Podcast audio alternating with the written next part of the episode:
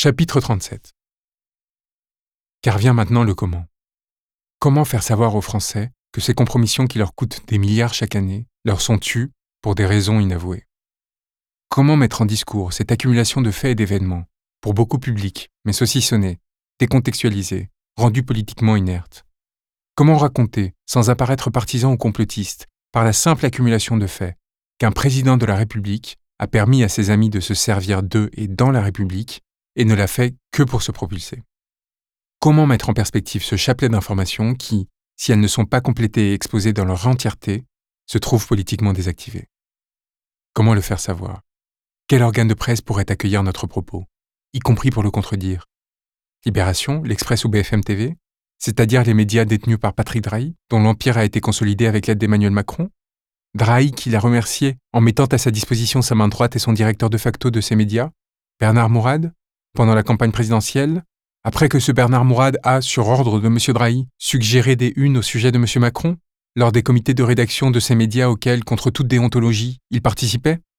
À L'Obs, au Monde, à Télérama, à Mediapart, dans la dizaine d'autres médias où Xavier Niel a investi, qui parfois courageux tente un pas de côté, mais veille jalousement à ne pas être questionné? Au Figaro, chez Olivier Dassault, où il faudrait espérer qu'un journaliste trouve le courage d'attaquer les collusions entre médias et milliardaires, après que l'empire de son père, dont il a hérité, se soit construit grâce à cela? Ayons une pensée pour l'humanité, qui vient d'entrer en cessation de paiement et s'interroge rhétoriquement sur la possibilité aujourd'hui d'avoir une presse indépendante des grands groupes financiers ou de leurs filiales. Et rapatrions-nous plutôt sur les télés ou radios publiques, avant de nous souvenir que les directeurs sont nommés par le pouvoir politique, indirectement certes, en ces affaires on aime rester pudique, ce qui a permis à M. Macron de propulser à Radio France une camarade de promotion, Siby Veil, sans d'une quelconque façon s'embarrasser. Certes, en ces lieux, les effets de domination sont longs, des espaces occupés si grands que l'on peut encore s'y glisser. Mais encore faut-il s'y faire accepter. Alors que nous venons de montrer comment l'un des piliers de la direction de l'information de la télévision publique compromettait l'intégrité du groupe pour servir son ami président. Un espace informationnel où jamais la plus brillante de ses journalistes, Élise Lucet, ne s'est jamais attaquée à ces sujets. Où? Aux Parisiens? À Atlantico? Aux Échos? Chez Bernard Arnault? À Vanity Fair? Qui publie des articles de commande et qui coulerait immédiatement si ce dernier cessait de le financer en publicité? À Canal Plus? Ou chez C8? Chez Vincent Bolloré, à qui Macron confia une part importante de sa communication alors qu'il était ministre de l'économie via Havas? Avant Canouna, pilier capitalistique du groupe, n'en devint le meilleur relais, l'invitant régulièrement à communiquer par téléphone lors de ses émissions? Le même Vincent Bolloré, connu pour ses procédures abusives contre les journalistes, la suppression des émissions phares de sa chaîne, Les Guignols de l'info et la censure régulière de documentaires? Celui dont le fils Yannick, poids lourd du groupe familial, assistait au meeting d'Emmanuel Macron? Où? À TF1 ou TMC? Chez Martin Bouygues?